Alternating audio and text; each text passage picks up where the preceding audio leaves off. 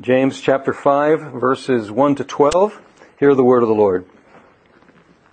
Come now, you rich, weep and howl for the miseries that are coming upon you. Your riches have rotted and your garments are moth-eaten. Your gold and silver have corroded and their corrosion will be evidence against you and will eat your flesh like fire. You have laid up treasure in the last days. Behold, the wages of the laborers who mowed your fields, which you kept back by fraud, are crying out against you, and the cries of the harvesters have reached the ears of the Lord of hosts. You have lived on the earth in luxury and in self-indulgence. You have fattened your hearts in a day of slaughter. You have condemned and murdered the righteous person. He does not resist you. Be patient, therefore, brothers, until the coming of the Lord. See how the farmer waits for the precious fruit of the earth, being patient about it, until it receives the early and the late rains. You also be patient. Establish your hearts, for the coming of the Lord is at hand. Do not grumble against one another, brothers, so that you may not be judged. Behold, the judge is standing at the door. As an example of suffering and patience, brothers, take the prophets who spoke in the name of the Lord. Behold, we consider those blessed who remained steadfast. You have heard of the steadfastness of Job, and you have seen the purpose of the Lord, how the Lord is compassionate and merciful. But above all, my brothers, do not swear, either by heaven or by earth or by any other oath, but let your yes be yes, and your no be no, so that you may not fall under condemnation. Let's pray. Now may the words of my mouth and the meditations of our hearts be acceptable in your sight, O God, our strength and our Redeemer. Amen. I'm really not sure what to do about this. That is, I'm really not sure where to get my news. I, I like to know some of what's going on at least, but I really don't know what sources I should use. We don't have a TV and we don't get a local paper, so I really don't know what's going on uh, around us here in South Florida. Um, and I also have, have not been going to the, the normal channels that most Americans use because I got used to uh, an international news source when I was in Mexico, and I've kept up with that.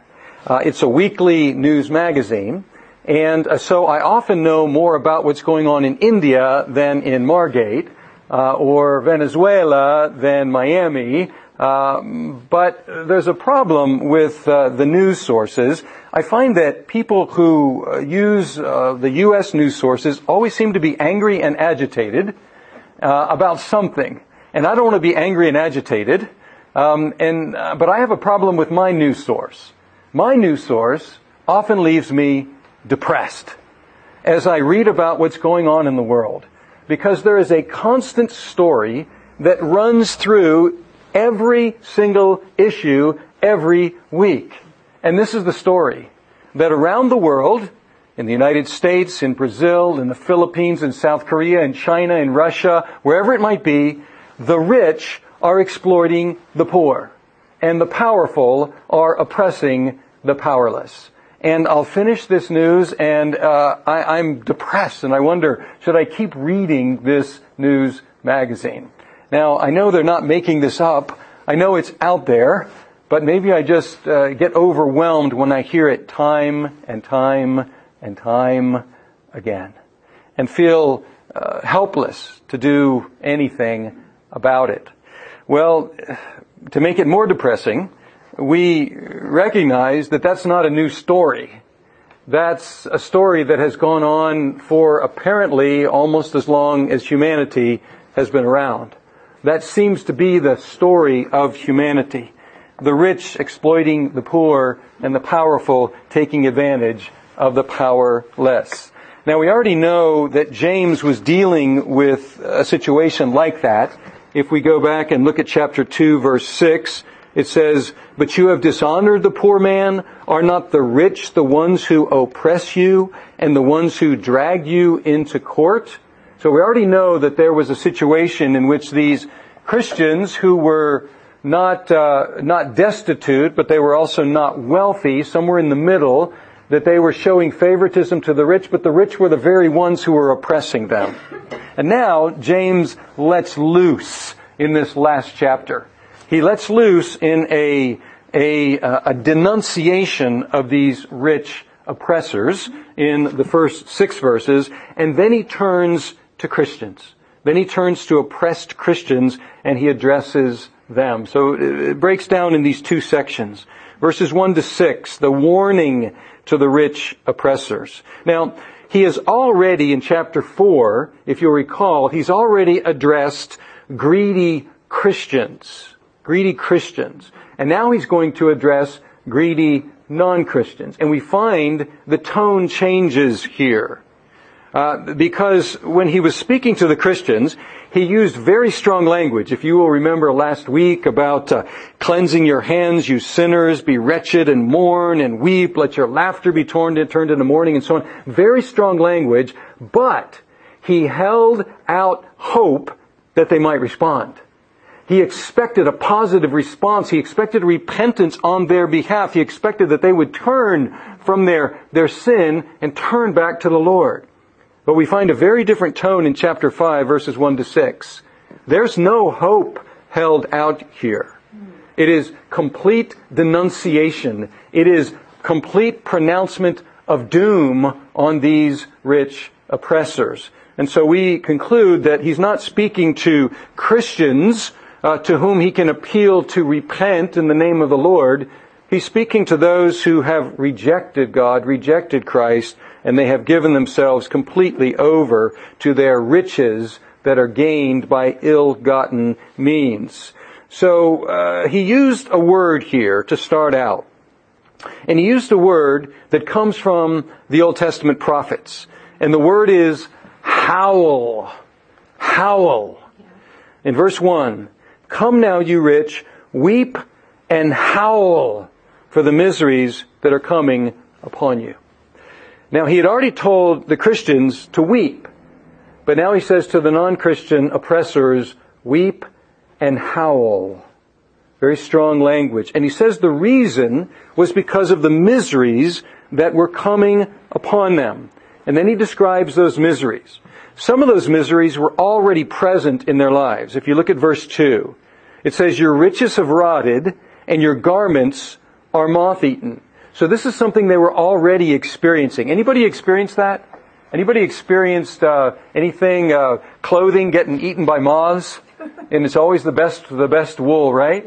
Uh, and uh, anybody experienced riches just growing wings and flying away?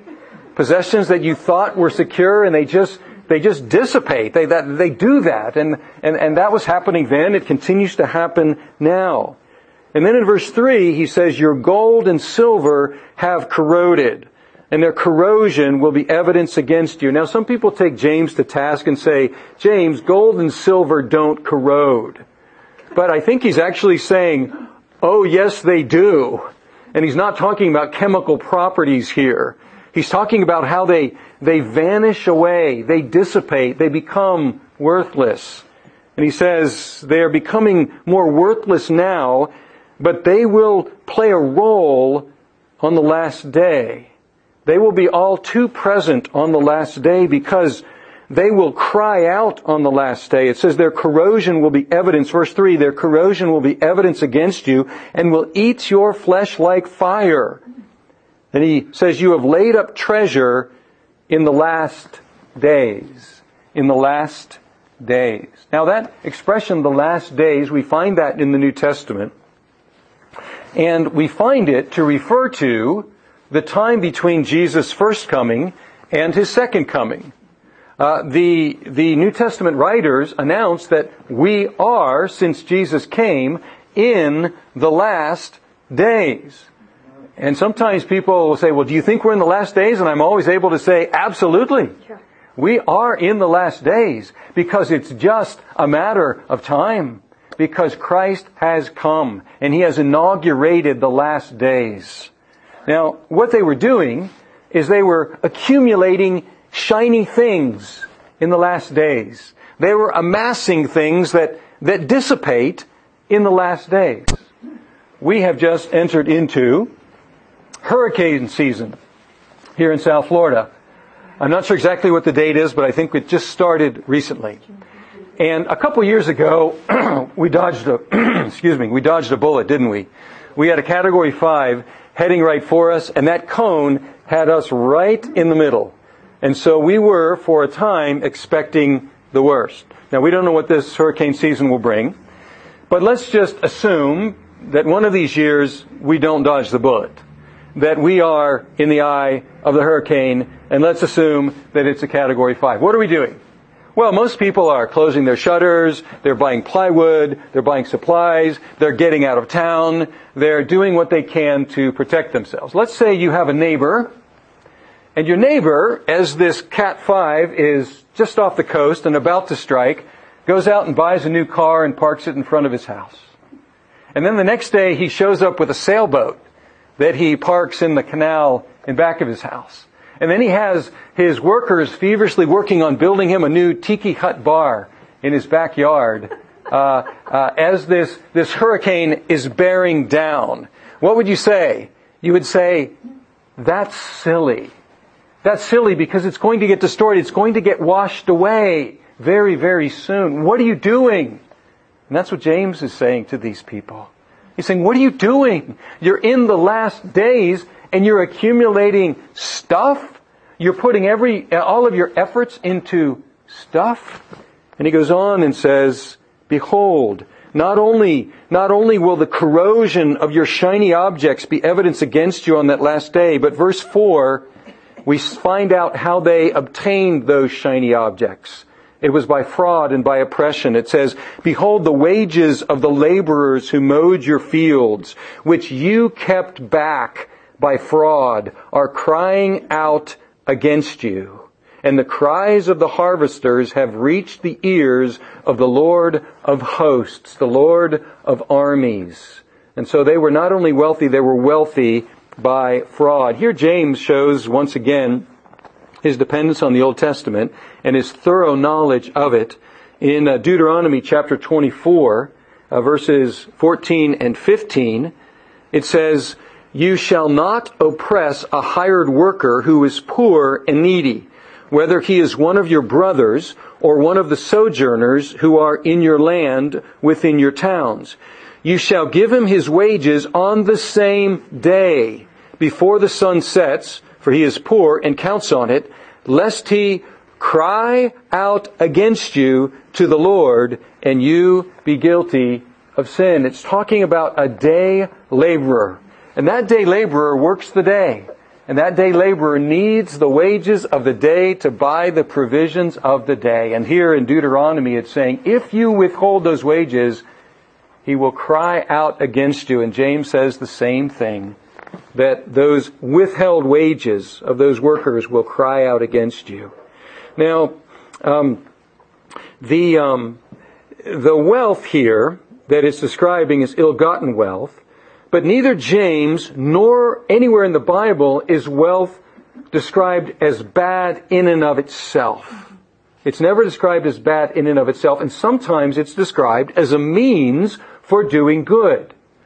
But here James, like the prophets, like the Proverbs, like the Psalms, like Paul, like Jesus, is warning against some of the, the dangers of the accumulation of wealth. And what are some of those dangers? Well, um, unjust and merciless accumulation of wealth and the human suffering that it causes cries out to the Lord of armies. That's the first problem. So if we, if we cut corners, if we use fraud, if we, if we do things that are wrong in order to gain wealth, that will be a testimony against us rather than an advantage to us. That's the first thing. The second thing is this. Luxurious living is dangerous. It says in verse 5, you have lived on the earth in luxury and in self-indulgence. And um, this is what this is what luxury does. It tends to feed our self-indulgence. And so when we have a luxury, what do we want?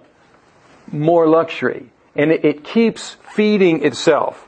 A very simple example, we may not think of this as a luxury, but it really is. I don't know how many of you have Amazon Prime. Well, Amazon Prime, the great thing about Amazon Prime is that you can get things delivered in two days.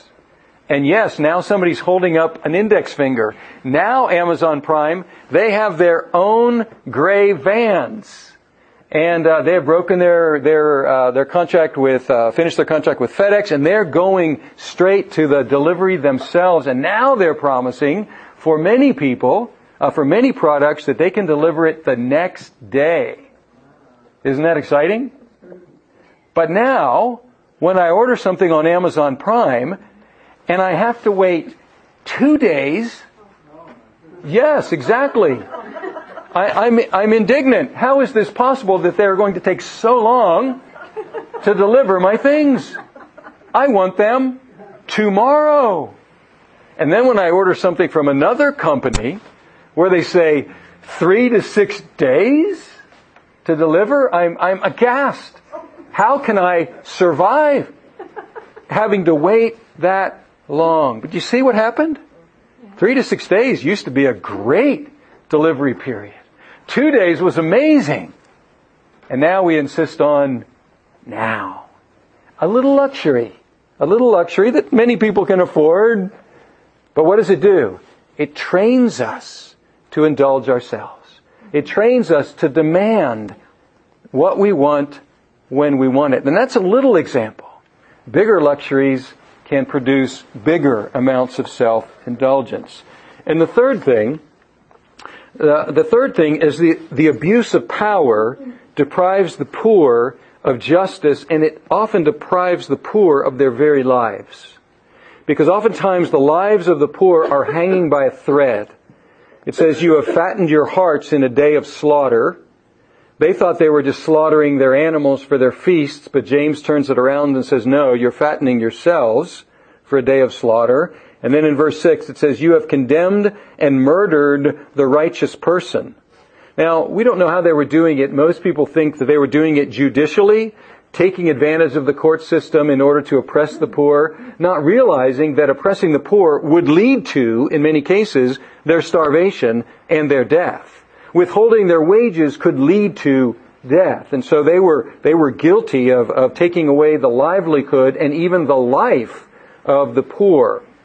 Um, now, this section, oh, by the way, there's one more thing. The last line, it says, He does not resist you. He does not resist you. Uh, who's the He here? It's the righteous person. It says, You are oppressing, you're condemning, you're murdering the righteous person, and He does not resist you. Now, there's some interpreters, and I don't think they're correct here. I don't think this is what James is getting at. Some interpreters say that that's Jesus because Jesus is the righteous person who did not resist the powerful who were condemning him and murdering him. Although I don't think that's the primary reference, I think it does point us to Jesus because he is the example par excellence of the, the righteous sufferer who did not resist his oppressors. And I don't think James is pointing directly to him, but the whole New Testament points to him, and if we go to Peter, for example, in 1 Peter chapter 2, we find that this is how, how he describes Jesus.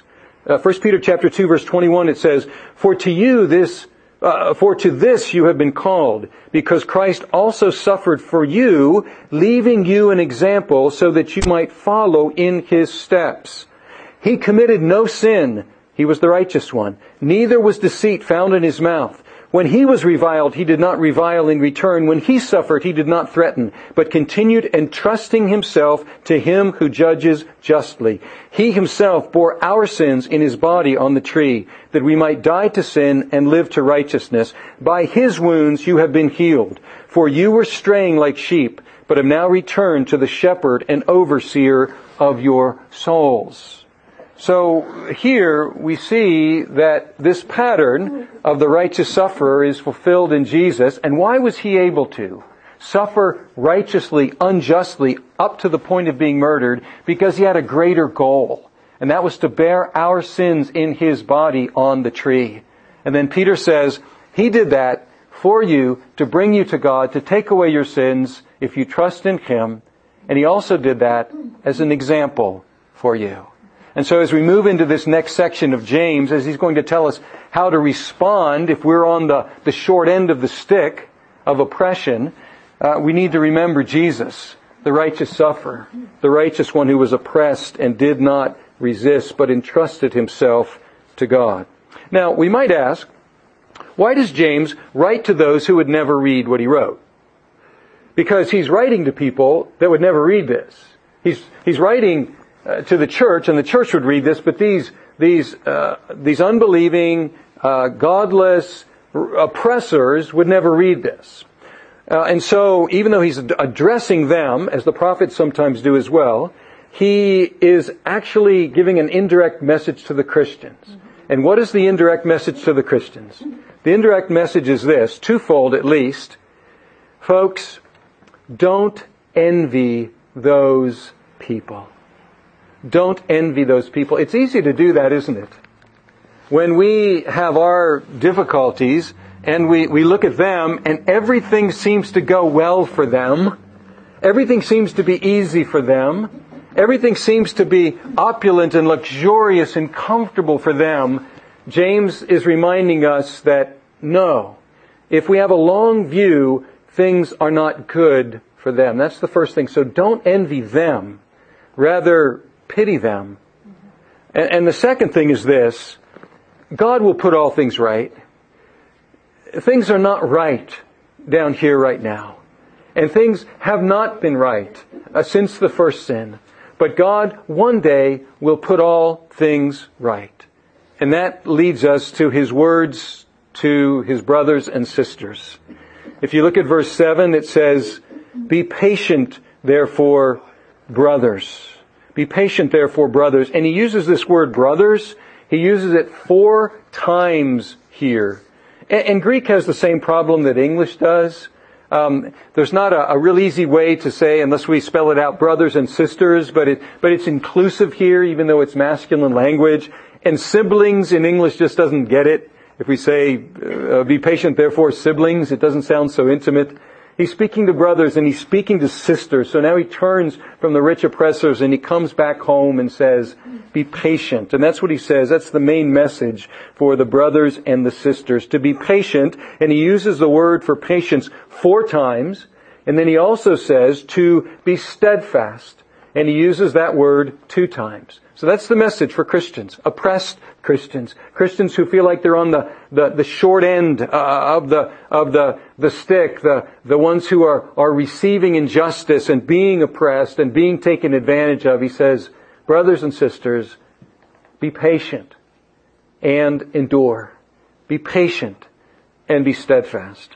And he gives three examples, three examples of patient steadfastness. The first one is the farmer. He says, Oh, until when? Look at this. Be patient, therefore, brothers, until the coming of the Lord. And then he says, See how the farmer waits for the precious fruit of the earth, being patient about it until it receives the early and the late rains. Uh, in the eastern Mediterranean, there were early rains that were in the late fall or into the winter, early winter, uh, November, December. Those were the early rains, and then there were the late rains that came in the spring. And so they adjusted their planting and harvesting and so on to to to take advantage of the early rains and the late rains. But what could they do to bring about the early rains and the late rains? Anything? What did they have to do? Wait and be patient and endure and be steadfast. That's all they could do. They could do their part. They could plant, they could plow, they could reap, they could uh, weed, they could do whatever they needed to do, fertilize, but they could not bring about what they ultimately needed to happen. And so they had to be steadfast and they had to be patient, which is the same today, even with irrigation. Farming is still dependent on the rains. And he says to Christians, you also be patient. Establish your hearts, for the coming of the Lord is at hand. And here we see this mentality. The coming of the Lord is at hand. Why? Because we're in the last days. He's already come. It's just a matter of time. He is at the door. He is about to arrive. And so that patience will not have to last long. That steadfastness will not have to be uh, long endured because he is coming and he's coming very soon. Now, by the way, it's interesting that James here, sometimes we, we, we have trouble with James because he doesn't talk about Jesus by name except a couple of times, once in the introduction and once in the body of the, of the, uh, the letter. But here, if you'll go through these verses, he uses the word Lord sometimes to refer to God and sometimes to refer to Jesus. And so here we see the very exalted uh, perspective and, and belief that James has about Jesus, that he is the Lord, that he is God. So when he talks about the coming of the Lord, he's talking about the coming of Jesus. It is at hand. So wait patiently and steadfastly. Now, there are a couple interludes in this. There, there are two more examples, and we'll get to those two more examples, but James intersperses uh, two exhortations about, here's a surprise, about speech. So James interjects two instructions about speech in the middle of this. When you're waiting, let's say at the DMV or, or um, uh, in some other place, you're, you're, you're waiting and, and things don't seem to be moving along. You're in a line at the airport or, or, or at the supermarket or wherever it might be, and things just don't seem to be advancing. It's easy to do what? Grumble. Grumble. And complain. And here, perhaps because it's so hard to wait, James says, do not grumble against one another, brothers, so that you may not be judged. Behold, the judge, here's the image again, is standing at the door. So as you're awaiting, as you're persevering, as you are enduring, as you're being steadfast, and as the time seems to be taking too long, as the wait seems to be too long, don't grumble. Don't grumble because just on the other side of the door is the judge and he's about to burst through. Now, the second example is in verse 10. As an example of suffering and patience, brothers, take the prophets who spoke in the name of the Lord. Behold, we consider those blessed who remained steadfast.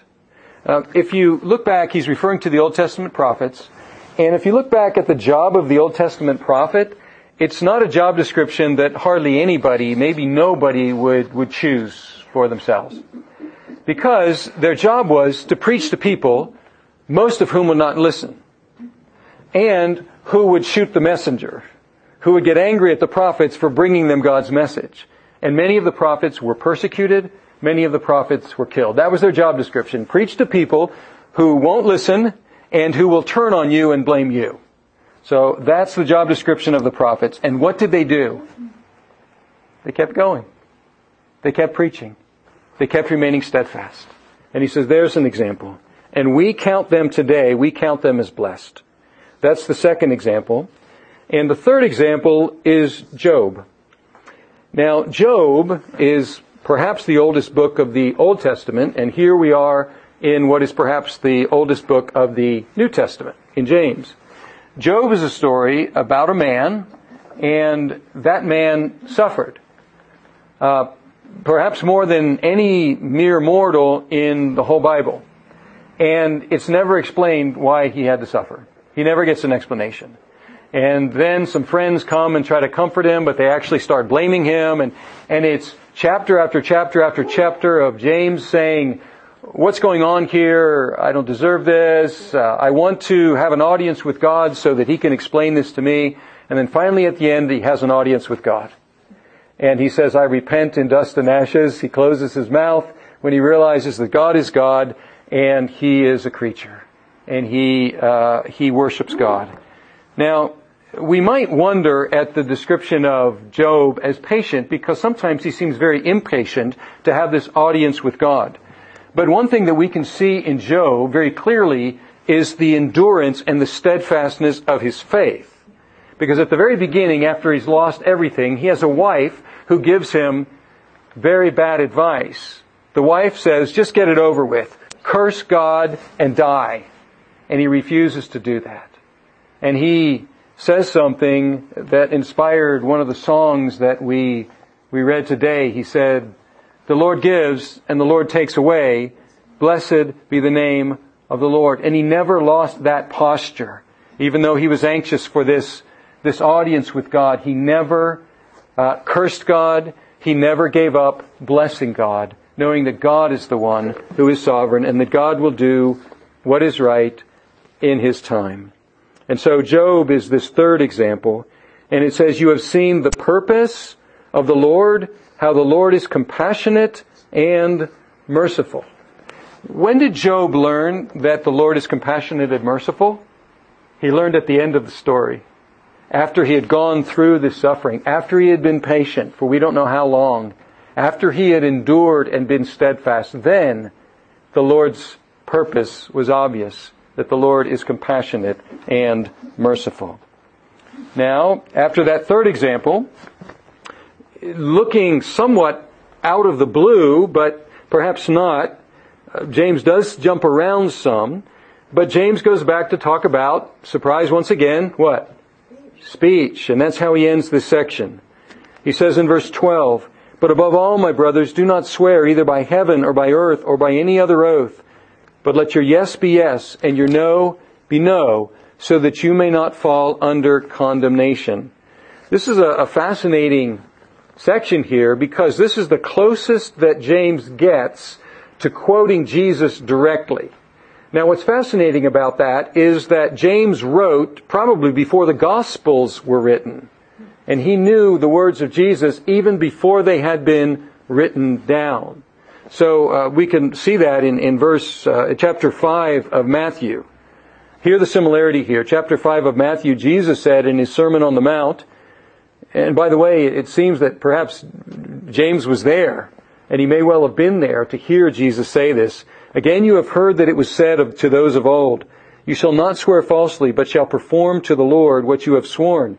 But I say to you, do not take an oath at all, either by heaven, for it is the throne of God, or by the earth, for it is his footstool, or by Jerusalem, for it is the city of the great king. And do not take an oath by your head, for you cannot make one hair white or black.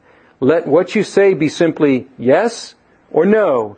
Anything more than this comes from evil or from the evil one. Sounds almost exactly what James is saying to us here. Now, what's the connection?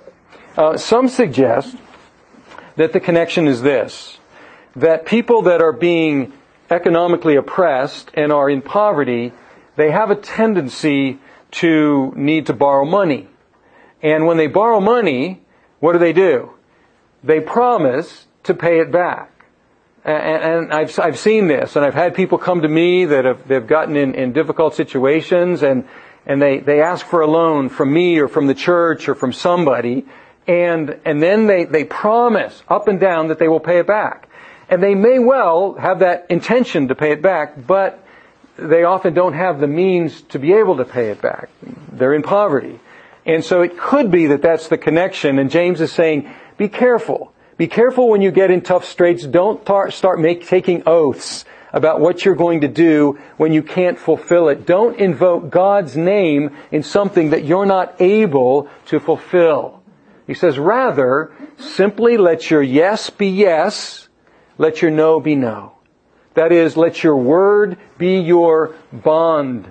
Be the kind of person that doesn't have to say, I promise, or I swear, or I, I, uh, I vow, because your word is as good as gold.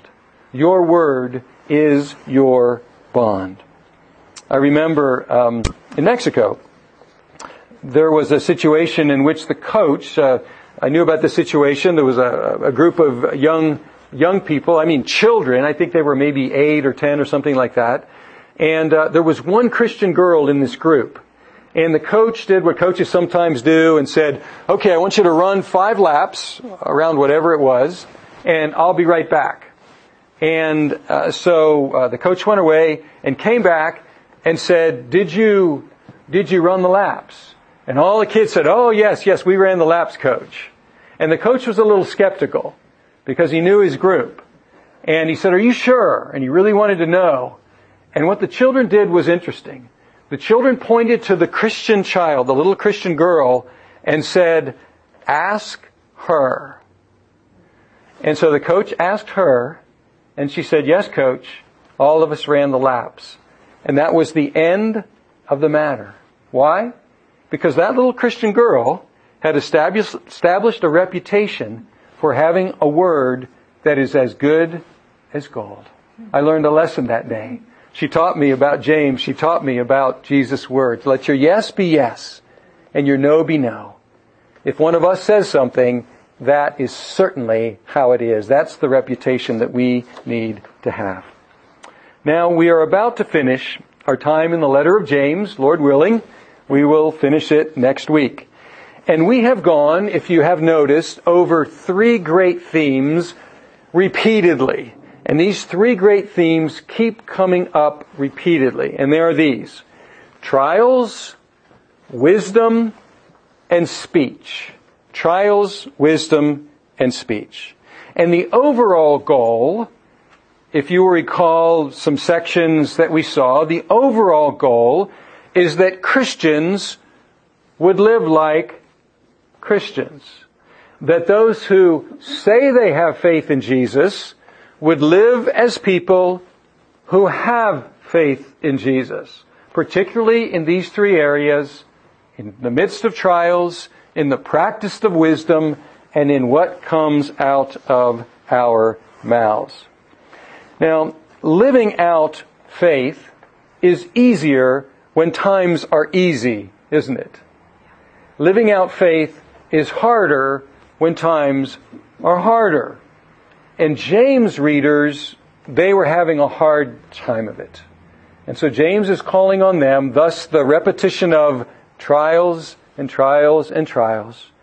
James is calling on them to live out their faith in the midst of trials. Now, all of us here have had, are having, or will have serious trials in our lives. And I had a professor who used to say something that I thought was brilliant and very insightful.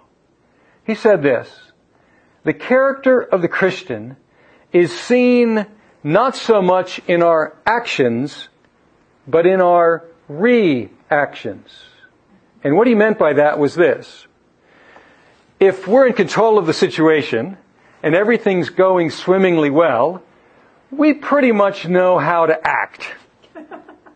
And we can act okay. Or even well. But when things get out of our control, and when things start turning against us, we are no longer the actors. The circumstances and other people are the primary protagonists. They are the actors. And it's our role now to respond, to react. And James was calling on these people who were not in control of much about their lives and calling on us today, whatever our situation is today or will be tomorrow. He's calling us on us, yes, to act as Christians. But also when the vice gets tightened, when, when times get difficult, when trials come, and we're tempted to respond in a way that's not in accordance with wisdom, and when we're tempted for things to come out of our mouths that would be dishonoring to God, He's calling on us not only to act as Christians, but to react as Christians. Let's pray. Our God, we thank you for these examples, the farmer, the prophet, and the righteous sufferer in Job. We thank you most of all for Jesus, the righteous sufferer, who did not retaliate, who did not resist those who oppressed and even murdered him, because he had a bigger goal in mind, the salvation of our lives by giving his life for us. Lord, we recognize that compared to many Christians in history and many Christians around the world today, our lives are relatively easy. But we, in our lives, have pressures as well. We have losses, we have struggles, we have difficulties, and we suffer sometimes injustices. And we pray, O oh God, that whatever we're experiencing today or whatever might come tomorrow, we pray, O oh God, that not only our actions, but our reactions would be in accordance with the faith, the glorious faith we profess in the glorious Lord and Savior, Jesus Christ, in whose name we pray. Amen.